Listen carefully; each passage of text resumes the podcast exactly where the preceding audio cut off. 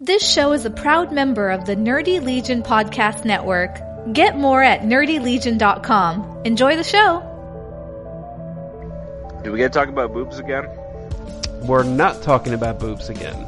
But Batman is great to talk about boobs with. He has so many great characters that have great boobs. Does he though? Yeah. Does Poison he? Ivy, Catwoman, Yeah, I Harley guess so. Quinn, I guess. uh, so. every other female. There's new boob, no boobs in the in the book that we're going to talk about tonight, though. It really isn't. They even made freaking Barbara Gordon sexy when uh, Joker shot her through her spine. Mm-hmm. Mm-hmm. They did. That was kind of fucked up, though. I was fucked up. But that's a good story. That's not the story we're talking about today, Paul. yeah, we are not talking about a good story today. What? Talking about a great story. Oh. I was going to say, we're talking about the first Elseworlds story. this is the first one, huh? I didn't know that. You didn't know that? Yeah, it's the first Elseworlds that DC did. Um, if you, I don't know about on the trade now, but if you have the uh, the floppies, it doesn't have the Elseworlds logo in it because they hadn't come up with that yet. But this is the very first Elseworlds title. Yeah, I have a, an old copy of it. It just says A Tale of the Batman, Gotham by Gaslight. Yep. So you have a floppy. Yeah. Nice. Nice. I wasn't sure if you had that or if you had gotten the trade from the library. Uh, and I got this from uh, from my LCS for like a buck. nice. Yeah. That's a good deal. It's 48, 48 pages. Yeah, forty-eight pages. Yeah. Uh, so, so we're talking about Gotham by Gas, uh, Gaslight. I should say that again. Gotham by Gaslight. Uh, just the the original story came out in '89, I want to say. Uh, it's uh, written by Brian Augustyn with art by the always incredible Mike Mignola. Yep. Uh, so, and this is where you learn that uh, that Batman's a douchebag, and he uh, he gets what he wants by gaslighting people. Which, when you think about it, is kind of true. Oh, that's not at all what happens, Paul. He's he's convincing the the criminals that they're insane through psychological means. That's not at all what happens. Did we read the same book, Paul? I don't think we did. I think I just spiced it up. I remember boobs in mine. I mean, there's there's hookers, but there's no boobs. Ah, Not when Jack the Ripper's done with them. Mm, you're right. You're right. So one thing interesting, one interesting aspect about both of us getting around to wanting to do this is uh, we were both drawn to this book for different reasons.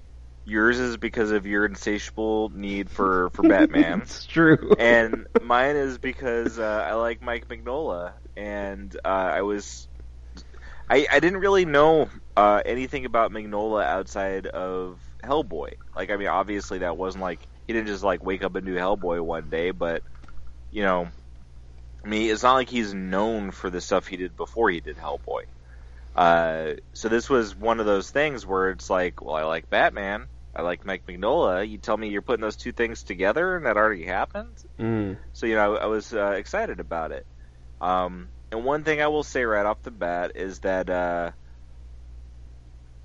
it it's not like if Mike Mignola did something today where he would probably do it very much in the Hellboy style of art. Mhm. This was like, I mean, it's still like, you know, is Mignola, and you could tell it's Mignola, but this is more like Mignola when he was doing more straight and narrow comic book art. It has his style to it, but it still is a little more the, uh, you know, the traditional style of, of comic art to an extent. You know, does that make sense? Um.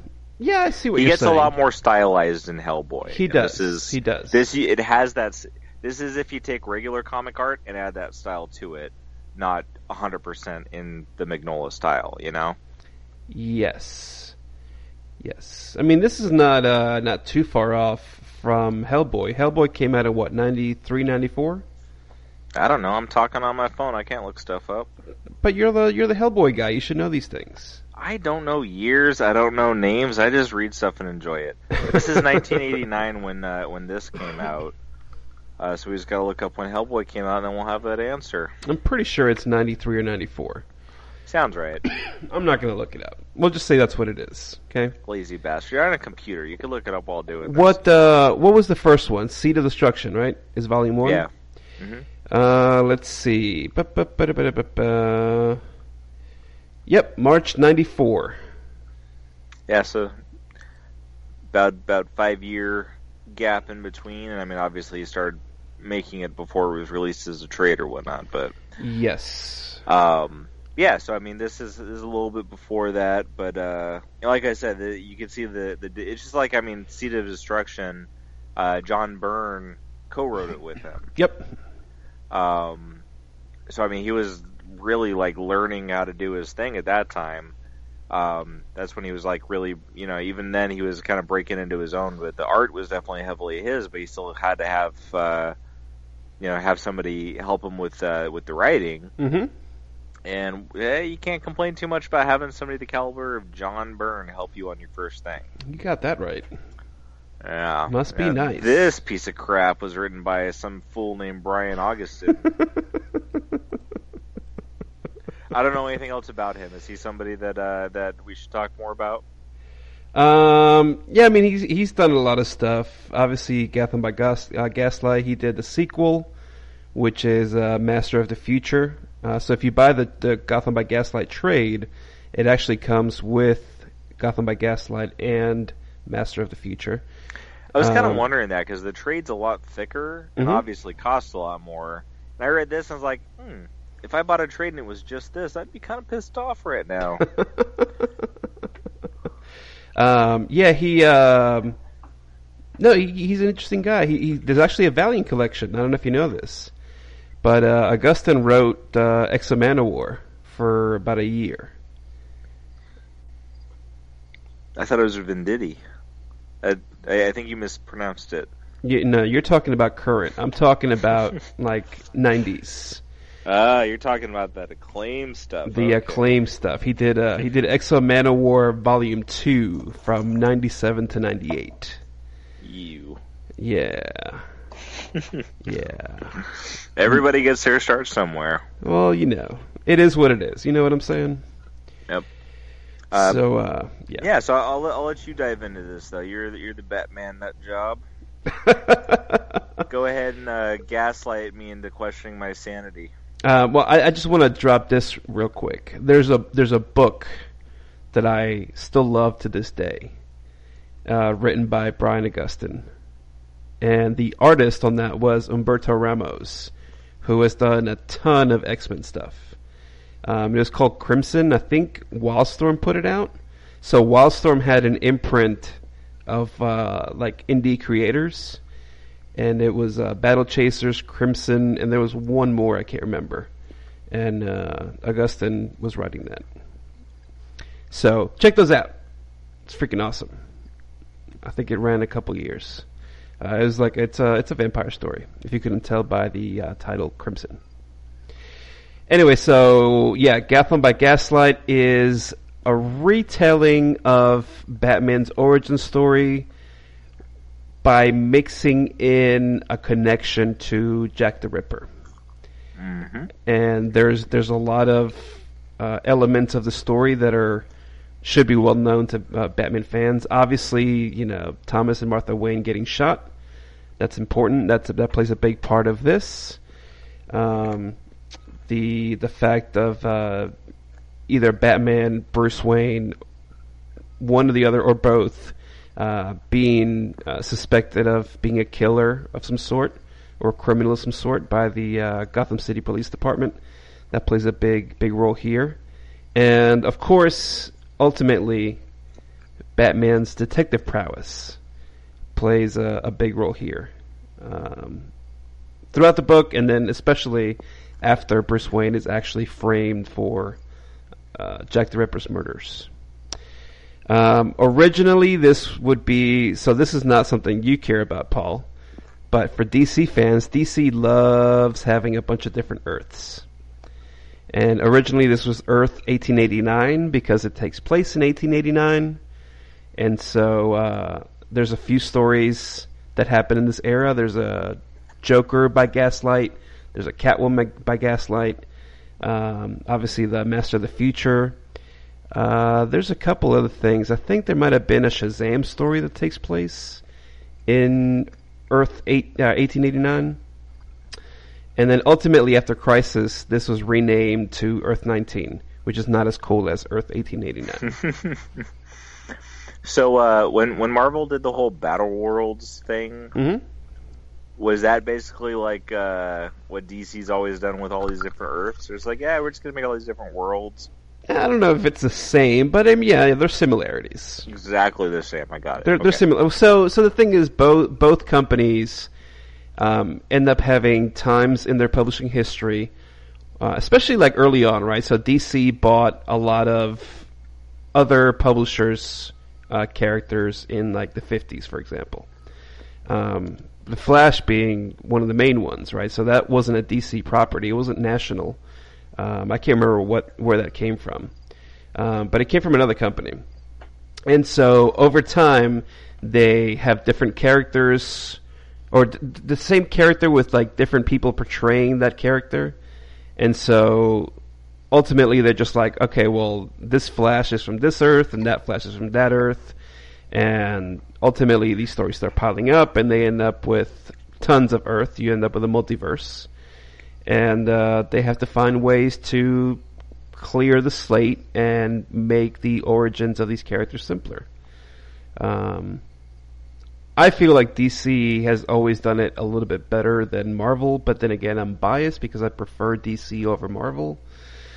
But uh, yeah, the the the Gotham by Gaslight universe, though the Earth 19 or Earth 1889, whatever you want to call it, is interesting though because it's late Victorian era, and it's it's very cyberpunk. Uh, well, not cyberpunk, steampunk, uh, which I, I really like. I think uh, for some of these characters that are deeply steeped in history, you know, uh, in the golden age from the 30s and 40s, I think it uh, it, it, suits those characters well. Um, and obviously, it gives them a, a different spin on what they could have been, right? Um, and I, I, always say whenever I record with Nick, for example, Nerdy Legion, uh, the the Elseworld stuff is always my favorite thing to read. I wish they still did Elseworlds, um, and they they actually kind of kind of are now again. Um, that's probably a, a topic of discussion for a different day. But publishers now are realizing that the the way of the future for them to make money is not in single issues, but in printed editions, uh, going to the book market, right? Not just the newsstand market. And uh, so, so a lot of these publishers are doing like uh, prestige format series that they can then present in a trade format uh, to sell at book retailers. Uh, the the profit margin is higher on a trade than it is on single issues, um, and it also allows them to tell a different story. So there's a few coming out, a few Batman ones coming out. There's uh, Batman: The White Knight, which is um, oh, what's the punk rock Jesus guy? Sean Murphy. Mm-hmm. He's doing that, and that's going to be the Joker as Batman and Bruce Wayne as the Joker, kind of. So I think that'll be interesting. Um, you just gave Jay the biggest erection. You talked about Batman and punk rock Jesus in the same sentence. Oh, he he knows about it. He's excited. Oh, about I, it. I know he knows. About it. He's about excited it. about it. Uh, He's there's a a, little too excited. he was talking about splooge earlier, so there's that. uh, there's also a story coming out by Kurt Busiek, who does one of my favorite current titles, Astro City. Say his Um, last name again. Busiek. Is that how you say it? I don't know. That's how I've always said it. Okay, we need to get him on the podcast so he can tell us his name. Oh God, I would love to talk to him. We, we, we, maybe we'll do that. yeah, you know it's funny because I I've read some Astro City. I actually have two trades sitting in my office uh, that I believe I've read them both in the past, but I decided to start uh, purchasing them at some point, which I may. I may I may retcon that decision and switch that to getting them from the library one at a time, but um, he's a guy that like I even with only having read a little bit of Astro City, just seeing what he does, anytime his name is on something, it piques my interest. Mm, yeah. Just because his his creativity and what I mean what he's able to create, it just you give Well- him something to see what he does with it, and I don't think he can uh, be disappointed. And, and the weird thing is, so I've been reading Astro City for like 20 years. Um, Astro City initially came out in '95, and I read it pretty religiously for like a year or two, and then they had they had publishing issues. Um, it was out of print for a long time. I, I think he had health problems. Um, they moved to a different publisher. Like it's been around. Um, and I, I really dug them. But then, like you know, your your your interests change over time. You know what I'm saying? But the thing is, like, when I started doing uh, I Am Gotham, I was concentrating mostly on Batman, and I still am. But the the more I read books from that era, the more I want to read other characters from that era. And and Astro City is a modern comic, but it's told very much in that style.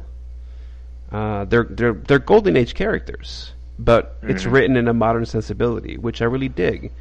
Uh, Black Hammer is kind of like that too. I don't think Black Hammer does it as well as Astro City, but um, as, as Black Hammer starts developing the story a little bit more, I am getting more engrossed in that as well because it does the same thing except for Silver Age. Black Hammer's more of a Silver Age thing.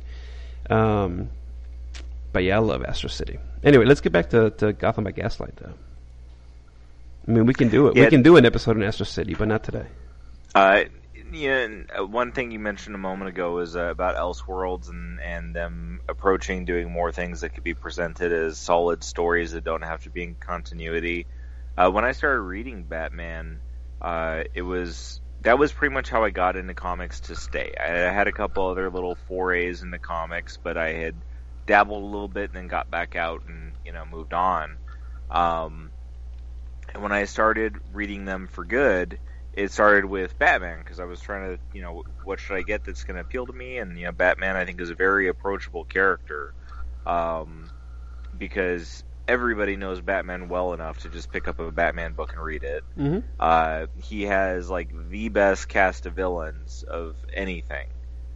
Uh, I mean, all all the you know the villains in Batman are are just the, such well developed characters in their own right, so so interesting in their own right, and like I don't think anybody can even come close to it. Like, Mhm. who what what do you think is the, the next best cast of villains in comics? Um, I like the uh, the Rogues Gallery from Flash. Ah, fuck that, they're boring. well, they're not. They're definitely not as interesting psychologically. I think. who's who's the best one? Flash's Um, villains. Captain Cold. Yeah, Captain Cold. Does anybody know who Captain Cold is? Yeah, I do. Yeah, you do, nerd. uh, my, my point is, is uh, you know, Captain Cold. If you ask somebody, they may even know who the Flash is. But if you ask them who Captain Cold is, most people don't. Most people aren't gonna know who Captain Cold is because he's not interesting enough. I guess. If you I ask mean, somebody like, who Joker is, like every oh yeah, everybody knows Joker. knows sure. who Joker is. Everybody knows who Penguin is. Right. You know, there's going to be quite a few. You get down a little bit deeper, like yeah, somebody Poison Ivy, like they may not know Poison Ivy if they're like if they're not at all a comic fan. But even somebody who is not doesn't give a flying shit about comics, Batman, the movies, anything, would know who Joker is. Mm-hmm. You know, um, and I no nobody can boast the depth of villains of high quality that that Batman has. Like you can say as a comic fan, well, I think this group of villains is interesting, but they, they're not even close. Like they don't even touch it. Mm-hmm. You look at some other ones that actually have good villains. Um, even look at other like really big name character like Superman. Who's his biggest villain? Lex Luthor. Mm-hmm. A smart bald guy. Like he's an asshole. He's not the greatest villain. Like he's great in the comic books. Obviously, they know what they're doing with him. But like when you just look at the uh, you know on paper, snapping a picture of who he is, he's not the greatest. He's not a great villain in general eyes. You know, and, in non-comic fan eyes. All right. What about Spider-Man? I think Spider-Man's got some Spider-Man's got recognizable good ones. Yeah, Yeah, but I mean, what's the best one Spider-Man has? Green Goblin. Yeah, he Green Goblin's not not close to the Joker. The Joker is Sure. is I, the Joker's transcendent as a villain. Like nothing measures up to the Joker. Uh, and then you look at kind of the next in line, like you know, Green Green Goblin's good. I would still take you know the the the next kind of round of Batman villains over Green Goblin. Uh, but Spider-Man has good ones. I mean, that's one thing that's always made Spider-Man more appealing. But what's always made Spider-Man kind of disappointing is like, what do you read to like really get a good a good story? Like, there's so many like really good Batman and Joker stories, and Batman and you know whatever villain you place in there, you can get some really good stories. And Spider-Man is just it's never really been approached that way. So I mean, even asking Nick, who is is the biggest Spider-Man nut in our group, I asked him, you know, what's the best Spider-Man trade? He doesn't even have a damn answer. You know, well, I mean, you can ask Rob. an Rob Krieger would have an answer for you. That's his favorite. Yeah, but he just makes shit up. He told me to read some X-Men stuff about some damn aliens. The hell? oh, the Starjammer stuff, right? That's what he told you to read. It was it was the the Brood War stuff, which I'm not Oh, quite up to that. But Yeah. I, I have read a couple of the issues that were like kind of the prequel stuff, sort of. Mm-hmm. the the Starjammer stuff. I read through that part, but uh, but no, yeah. I mean, R- Rob may have Rob is actually pretty good at making solid suggestions. Um, but yeah, I I don't know. Bat- Batman just so many aspects of Batman just really is above and beyond uh, what others offer. But at the same time, Batman can can get boring. Like if you're not just a Batman nut, it's you get a lot of the same stuff over and over again in a way Mhm. uh, because you have a lot of great things, but what do you do? You just kind of keep on looping back over it. So getting the uh, the stories that aren't in continuity is it that's what makes Batman really approachable I think to me for uh, a new reader because you don't have to feel like you're lost in the middle of somewhere and on top of that those types of stories tend to have a higher quality of uh, of art and higher quality of writing sometimes too Mm-hmm. um, like one of the Batman things that I read was Knightfall, which is a lot of material. It, the art is the quality of books that were being released on a monthly basis at that time, so it's you know not really taking its time with it for a, a concentrated project. You know, you compare compared that to some of the first things I read was uh, the Jeph Loeb and Tim Sale stuff. You know, Long Halloween. Mm-hmm. Um, there are a few other things. Um, the art's more stylized. The story's written kind of to be that compact story, even if it was released as as individual comics. Like it clearly was written for a collection, you know. Mm-hmm. So it makes it really approachable.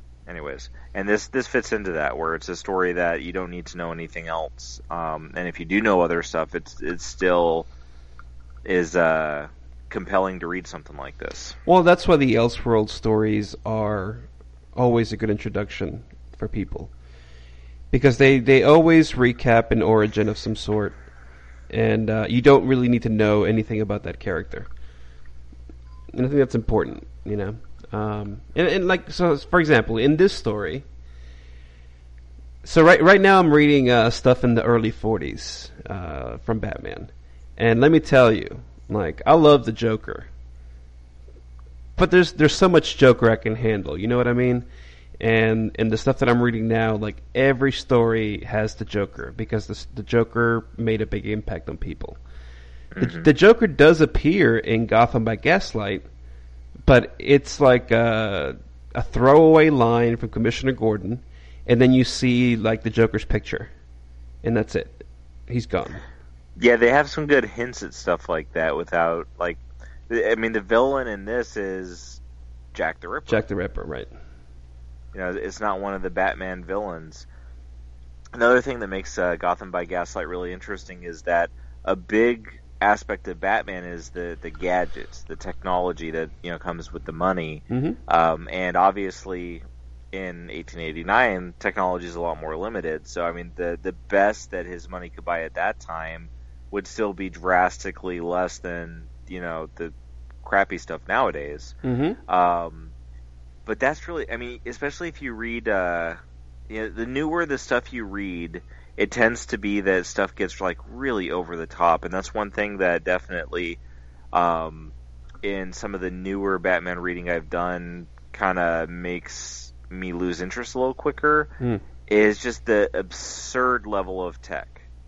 Like I'm not reading Batman to see how much you can bullshit technology. Like give give me a Batman story. Don't show me how like he has a, a contact that allows him to blah blah blah and they could all talk and see and blah blah blah and da da da. Like I don't want like look at this fancy technology. That's not the book I'm reading. I want a Batman story. Tell me a Batman story. Well, but the thing is, like the the gadgets have always been central to the character. They're central, but in some of the the newer, more you know, in the the modern Batman writing, and this is typically like with the monthly books also, and Mhm. typically like anything I've read has probably been kind of at the beginning of the runs.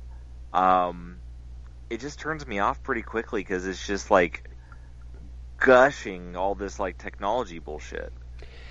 Again, the gadgets have always been key. Um, matter of fact, I just read a story uh, a couple weeks ago where they first had like the the communicators, so Batman and- and Robin could talk when they weren't around each other, and uh, it was pretty silly because like Batman's looked like he pretty much pulled out a, a phone from the 30s, and like it was attached to his hip, and then Robin's version was like a phonograph that popped out of his utility belt you know, and like, and he would talk into it.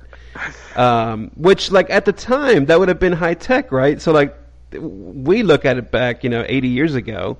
Like, obviously, it's outdated technology to us, but like, you know, they were miniaturizing these gadgets to put on the belts and just kind of making it work with something that people would recognize. You know? Yeah.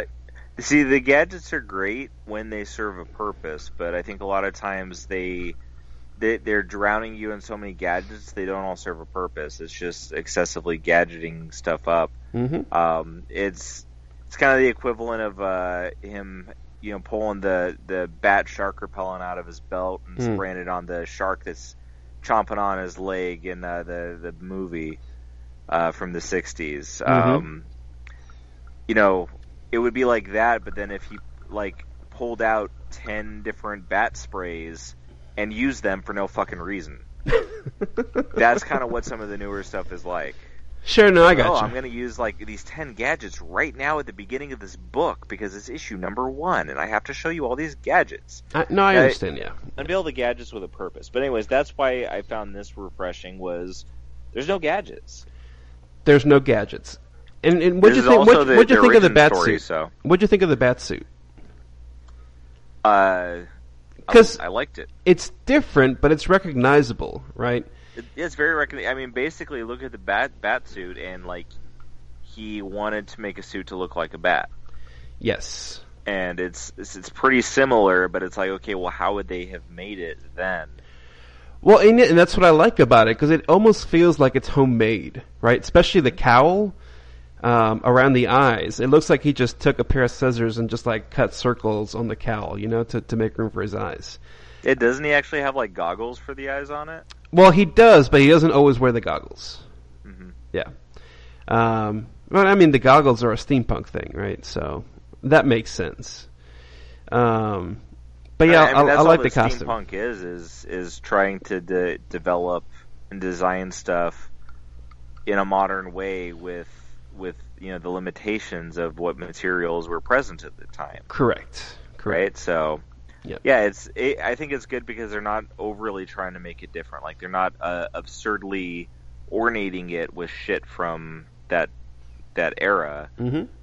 You know, it's like they're they're really making it look like he tried to do the best job he could to make it look like he wanted it to look, you know. Yep. Um, and I think that you know if you if you took this concept and kept on going on with it, you would see a lot of more things like the you know the limitations and the protective technology of it, and um, you know they, they could do a lot like if they made this an ongoing thing of exploring, you know, okay, well. He goes and does this, and he sees that like, well, he didn't have this type of protection, so he alters the suit to give him more protection uh, against this type of attack. But then he goes out again, and he realizes it limit, you know, it limits his movement in this Mhm. way and causes this problem. Like, you could have a lot of story here with just him going through the process of figuring it out. Yep.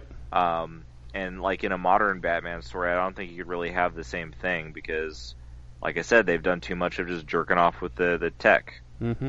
You know, so they they've already shot the load too far. That's why eh, that's a big problem with with mainstream comics. Um, is that instead of kind of cycling back to the roots and remembering that like it starts with storytelling and characters, um, they just try to out jerk off the last jerk off. and we're just gonna outdo this shit, and it gets so outlandish that just nobody fucking cares at some point. Mhm. I mean, like I I tried to read. Uh, I don't remember at what exact point this was, but the like the, the newer version of Spider-Man where he was basically Iron Man, Oh right, yeah, yeah, yeah. and it was fucking awful because Spider-Man is great because he's Peter Parker. He's the underdog. He doesn't have shit Mm-hmm. and uh, that's what makes him great. And you take him and you give him all the money of Tony Stark, and you give him all this power and stuff. He's not interesting. He's not compelling. Mm-hmm. And I, I didn't continue reading, so yeah, maybe the story got good. Maybe Spider-Man fans loved it. I don't know. I don't really care. Um, but you know, that's it's it's getting away from what makes things great. mm-hmm.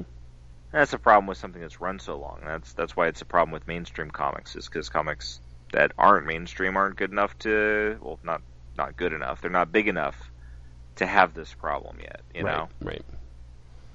Agreed. You wanna do a quick recap on this one?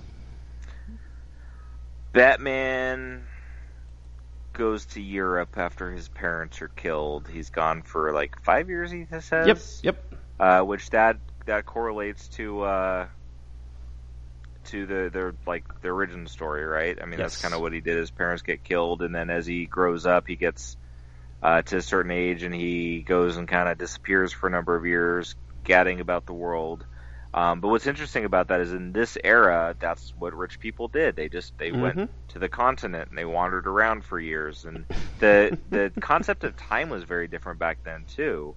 Whereas now it's like you couldn't imagine just like going screwing around for years in Europe like it's nothing because you still have to stay connected to your life wherever it is. Nowadays you can stay connected even while gone, but um, that's you know not really what's being presented here. But back then that's just that's what you did. If you were going to go to Europe, you're going to stay there for a damn long time because you were taking a very slow boat to get there. Mm-hmm. Um, so I thought that elements of his origin story like just meshed so well with you know what we see in stories of, that take place in that time, anyways. Mm-hmm. Um, so he comes back to to Alfred, who's been uh, keeping the home going, um, and asks about the bat suit. And I thought it was interesting because Alfred seems like he didn't want that to happen. You know, it's like he Yes. was hoping that uh, Bruce had gotten over this uh, strange obsession, Yep. and he was just ready to try it.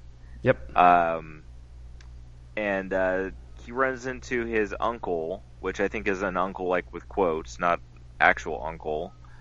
Um, and uh, you know starts doing Batman-y things, but then Jack the Ripper starts doing Jack the Ripper-y things in Gotham. Um, it ends up getting pinned on Bruce, uh, and You should leave it there. yeah, Yeah, leave it there. So I thought it was interesting. First of all, that uh, did you notice who Bruce's shrink is? So, so Oh, he yeah. go, he goes to Europe to clear his head, right, and and learn to deal with his parents' death, uh, murder, um, and of course, one of the things he does is go see a therapist. No, no, no. He specifically says in that he is not going to see a therapist. He's working with him Well, yes, because he's trying to, to psychoanalyze him, and Bruce is like, "No, I'm not here as a patient. I'm here as your colleague. yes, I'm here to work with you." And and and who's who's the shrink? uh, was Freud right? Yeah, it was Freud. Cool. Yeah. Yeah, I thought that was cool. Because this would have been around the time where Freud was developing uh, all his psychobabble. Yeah. Yeah. Okay, let's continue. So he, he he's in Vienna. Um, as he's getting ready to go back to Gotham, here's another Easter egg. they come upon somebody, and I don't think they explicitly mention his name, um, but they they come upon the prince of uh, the the Austro-Hungarian Empire, um, which is Prince Albert Victor. Um, and if you're a Jack the Ripper fan, uh, he was actually one of the people suspected to be Jack the Ripper. Hmm. So I thought that was cool that uh, that it gets popped in there. Because that's that's What else you th- got? that's one of the things that pop up uh, a couple times in the issue, right? Because the most of the issue opens up with uh, Jack narrating a little bit about himself, and he pretty much goes through all the suspects, uh, all the Jack the Ripper suspects, and says like, "Oh, you think I'm like a doctor? Well, guess what? I'm not the doctor. Like, you think I'm this person? I'm not this person. I'm not this politician. Like, I'm not this lawyer. Like, everybody got it wrong." Um, and that sets up because you know at the end of this issue, you do find out who Jack the Ripper is. Um, so, so I like that as well. Uh, there's a there's a few other things. Um, once once you get to Gotham, there is a a sign.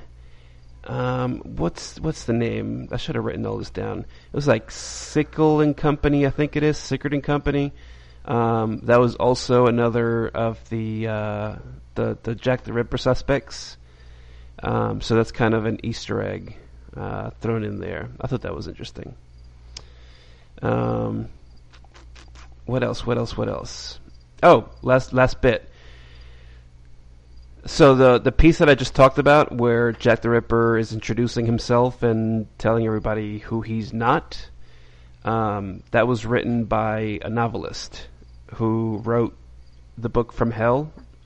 Uh, not the same as Alan Moore, but similar.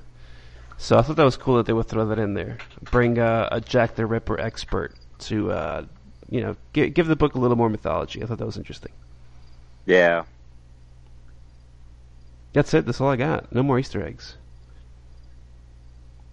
Yeah. I didn't get any Easter of eggs. But it's not like I'm exactly steeped in uh, Jack the Ripper mythology. Sure. Uh, my my knowledge of Jack. the, I mean, I have like the general knowledge probably everybody has, but I remember the movie. Um, and then I I was at one point I had got From Hell to read hmm and read a little bit, but just decided it wasn't for me because it gets a little too uh, a little too a little too graphic for me. It is very graphic, and the movie's okay. The movie's not as good. Um. Anyway, so yeah, we we pretty much just kind of get to know what Bruce has been up to, right? So he's been in Europe, kind of uh, honing himself, which I guess Alfred's not too happy about, understandably. And uh, as soon as he gets back to Gotham, he immediately goes to uh, Gordon, who's super happy to see him. And I thought that was also a nice callback to uh, Golden Age stories, because uh, in the in the 30s and 40s, like Bruce like hung out at Gotham PD. You know what I'm saying? Like he would just go there and, and chill in Gordon's office. And so every time a crime came up, like he would already be there, so he can just he, he would go with Gordon to the crime scene. And uh, I think they play a little bit on that in this uh, in this story, which I like. I like. Um, Gordon is not the commissioner, though; he's an inspector. Mhm. Um, what's the uh, the commissioner's name? Talivar, I believe. Yeah. Um, who's the commissioner in all the Earth 1899 or 1889 stories? Uh, so that's cool. And uh, he's the one that first puts together the pieces that maybe Bruce Wayne is Jack the Ripper, because in the time that he spent in Europe, just so happened to coincide with the murders uh, that Jack the Ripper was doing in London. And then as soon as he gets back to Gotham, people mysteriously start dying in the same exact way that Jack the Ripper was killing people in Europe. So, of course, it's circumstantial evidence, but you know, you present that to people, it kind of makes sense, right? And there's no there's no DNA evidence or anything like that here. Um, it's all just pure detective work and hoping it sticks. So Bruce goes to jail, and Well, they did find planted evidence in his house. Well, yes, there was planted evidence in the house. We'll get to that in a second. Um, and, and because that plays a key role in his detecting what's happening, right? The the the few pages where he's in jail, I really dig because it really shows like the core of what Batman is to me, right? And I think to a lot of people, where Batman is the world's greatest detective. And even when it's just stripped down to just Bruce, no costume, um, no prowling in the night, it's just him and his intellect. And he gets all the case files from uh, Inspector Gordon and starts analyzing them to try to figure out who the killer actually is. Can't figure it out. And all of a sudden, he sees a picture of the murder weapon. And I can't remember the specifics. Was it the insignia of his father's um, division in the Civil War? Is that what it was? yeah, Okay, because it was an A, if I remember correctly. So I was trying to figure out, like, is it a, a Wayne crest or something? Um, so it was the insignia of the division in the army that Thomas Wayne was in during uh, the Civil War. And he's like, well, holy crap, it's my dad's knife. Right? Which throws a, a nice little spin into it. And of course, he knows it can't be, it's not him, he didn't kill him. It's not his dad because he's been murdered. So it has to be somebody that was in the military with his dad. And uh, he he gets Gordon. Gordon kind of let wait. Was it Gordon or Alfred that let him slip out of the jailhouse? Alfred did. He came It was and swapped Alfred, right. places with them. That's right. That's what it was. Alfred comes to the prison, swaps places with him. Bruce dresses up as Batman, leaves the prison, and goes and finds his lawyer, uh, Uncle J- Uncle Jake. And uh, he figures out that yeah, it's it's Jake. His his own lawyer is the one that uh, framed him for the murders. And uh, so, of course, Jake confesses because Batman instills fear with his uh, his costume. So he's scared Gaslighting. shitless in a cemetery, and uh, he tells him the whole story. So growing up, he was friends with Thomas Wayne. Thomas Wayne like put him through school. He paid for his college to be a lawyer. Um, he ended up becoming the family lawyer as a result. Uh, but the entire time, he was in love with Martha Wayne. And I had a little uh, Batman v Superman flashback because there's that one panel where he says Martha, and I was like, yes. Yeah, I But, uh, flashback to Batman v Superman because I try to block that out. Oh, I love that movie. You're crazy. so, uh, so anyways, he he was in love with Martha, and of course, she was in love with Thomas Wayne, and so he could never have her. And I guess he felt like she laughed at him um, because she wouldn't uh, accept him as a lover, and that made him go. well, he, li- he like confessed his love to her. She's married to Thomas Wayne. Yeah. And so that kind of gave him a complex. And so um, he would hear Martha's laughter every night. And that made him go a little insane. And uh, that's why he started killing women. Because uh, he had an obsession with Martha Wayne. And as a result, he was the one that paid for just some random guy to kill uh, Martha and Thomas. hmm So we get uh, an admission of Jack the Ripper, and we also get to know who was behind uh, the murder of Martha and Thomas, which is, which is cool. That story's been retold a million times. Uh, different people are at fault, and uh, this is just one of those other ones which I uh, I dug.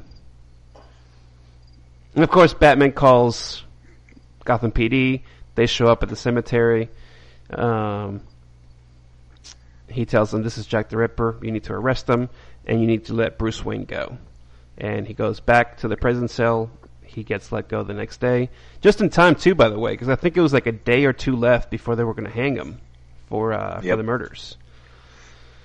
And that's that. Real funny is if uh, they would have hung him before you got the reprieve. mm-hmm. That would have been some good comics right there. Yep, yep, yep, yep, yep. But uh, that's it. Gotham by Gaslight. Yeah, so this is a good little story. I mean, it was it was pretty short. What did you say? Forty eight pages. Forty-eight pages. So, Yep.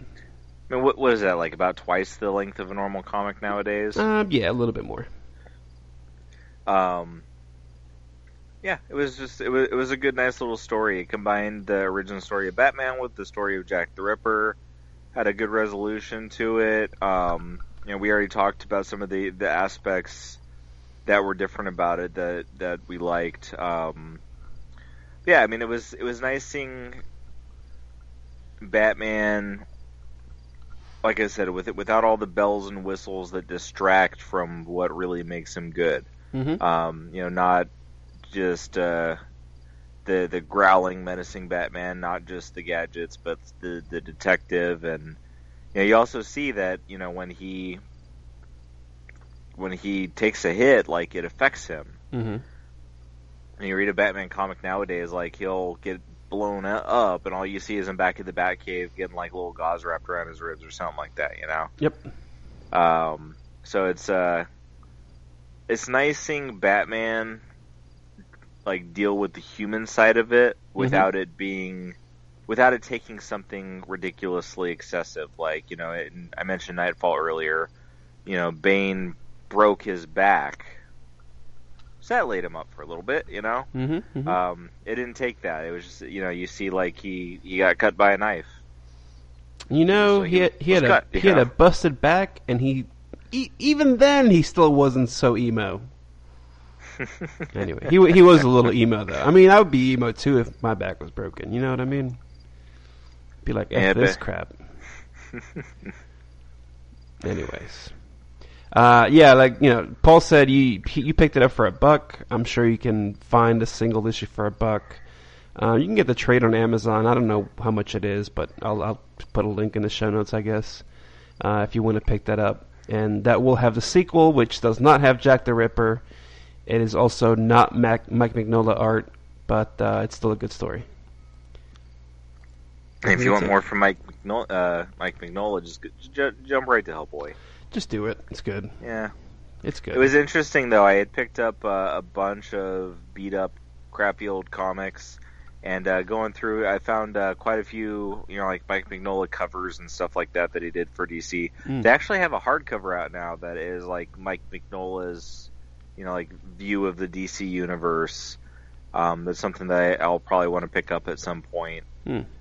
Um, because I dig Mignola. That's interesting. Yeah. Very interesting. But the best Mignola is Hellboy, of course, by far. I think that's going to be it, Paul. That's it. That is it. So, thank you everybody for joining us for one of our first two uh, bonus podcast for patrons of the Valiant Central podcast. Uh, so, if you're a patron, you will have access to hear this much, much longer before anybody else. Eventually, Martin will release this uh, as an episode of I Am Gotham. Uh, we'll have other podcasts that we make, uh, and will eventually be released into the VCP feed. Um, but being a patron means you get to hear VCP a few days early, but it also means that you get podcasts like this uh, immensely early. Essentially, we're making these for you, Mm-hmm. um, and eventually we'll just share them with uh, with all those jerks who don't want to give us money. Shame on them. Um, shame on you, but keep downloading and listening as well. um, we, we love you all, even though we hate you all too. Um, that's not true. We just love you all. Uh, yeah, so th- this is fun to do, and uh, give us feedback. Let us know what what you like, what you would like to hear, uh, what you'd like to see. We have a lot of ideas for the Valiant Central podcast. We have a lot of ideas for uh, bonus podcasts and extra material and those sorts of things. One thing you can expect to start seeing to some extent in the Valiant Central podcast is uh, we- we've never wanted to review just the newest issues of the week unless something has just really jumped out to us. Mhm. Uh, but one thing that has shifted for us both is how we go about purchasing comics. And for me, uh, I'm building up a collection of Valiant trades now, um, and I want to eventually start just picking up them, picking them up as they come out. Uh, so that's one thing that we'll kind of integrate into the podcast is we'll start actually talking about uh, story arcs to some extent as those trades come out. So if you're a trade rate waiter, that'll uh, that'll serve you better than listening to some of the other podcasts that just talk about all the newest issues that you'd be getting spoiled, you know, a, an immense amount of time before you actually got around to reading them. Mm-hmm. Um, so that, that's one thing that, uh, especially as we get more patrons, uh, we'll integrate doing that more. Uh, give us the feedback. Let us know what you want to hear in the, Valiant Central podcast and in the bonus episodes. Uh, you can tweet us at the podcast at Valiant underscore Central. I'm on Twitter at Who's Paul. Martin is on Twitter at Geekfine. Uh, you can also join the Valiant Central Facebook page. Uh, what, what's the website for that, Martin? Facebook.com slash groups slash Valiant Central. There you go. I don't remember all those slashes because I don't give a shit. uh, yeah, so uh, that's about all I have to say, Martin. Anything? Any last words? Last thoughts? Nope. If you're listening to this uh, outside the Patreon feed, just go to patreon.com slash Valiant Central Podcast to uh, subscribe. Yeah. Do it. Listen to us. Let us know what you want. And we'll do those things. Then you'll listen to them. Then you'll want more. That's the circle of life. Until next time, go get gaslit by Batman. uh, what if he farts? Have you thought about that?